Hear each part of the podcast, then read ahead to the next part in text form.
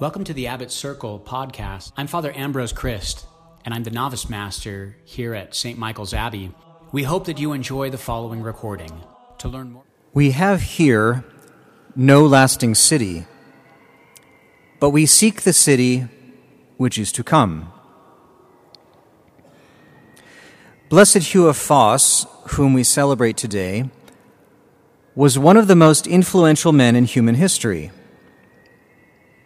He met St. Norbert in 1119 and made his profession to him two and a half years later.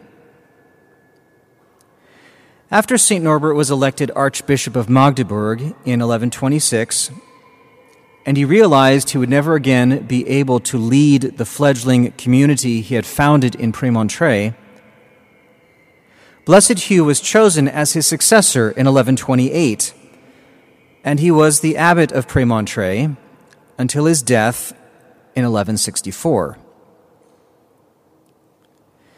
From accompanying his master in his itinerant preaching and hearing the nectar of God's words from his very lips,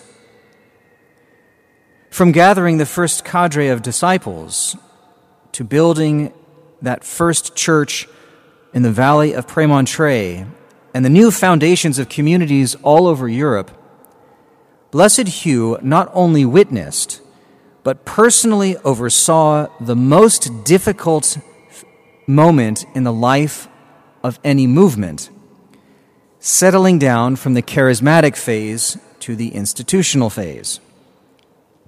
St. Norbert had a vision and a mission, yet God clearly did not intend him to be the one who ensured that his order would survive the test of time. He had said that if the white canons were generous to the poor, corrected their faults, and were attentive to the liturgy, they would survive as a group until Christ came again. But how to make sure that wise admonition and their already customary way of life as canons would be preserved intact down through the centuries.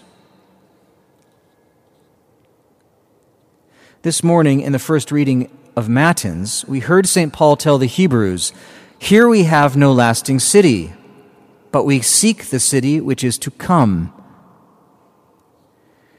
This is an almost ironic thing to hear in this massive new abbey, in this grand abbey church both of which are intended to last for centuries, far outliving any individual member living here now.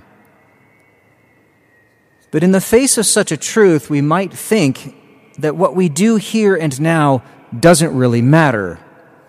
We have no lasting city. Why put up walls of stone or poured concrete? And yet, St. Paul's conclusion is the exact opposite.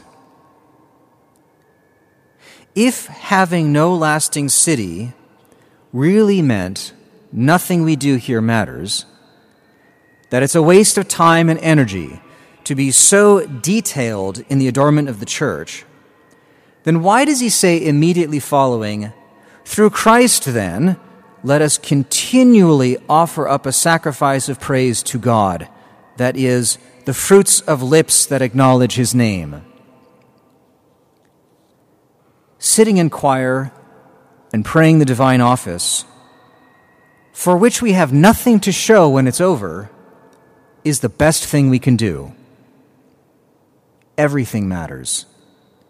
Every act of fraternal charity, every psalm, every kindness that goes unseen every Mass where the only faithful in attendance are angels. Everything.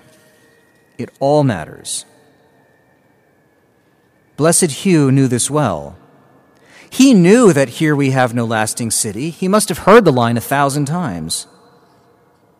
And so it was all the more pressing for him to take those seven short years of intimate contact with St. Norbert and translate them into a regularized way of life that would last literally until the end.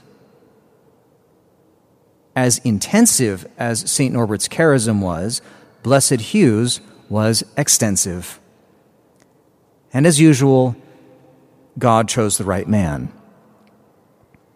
By the time Blessed Hugh died, there were more than 200 houses in our order.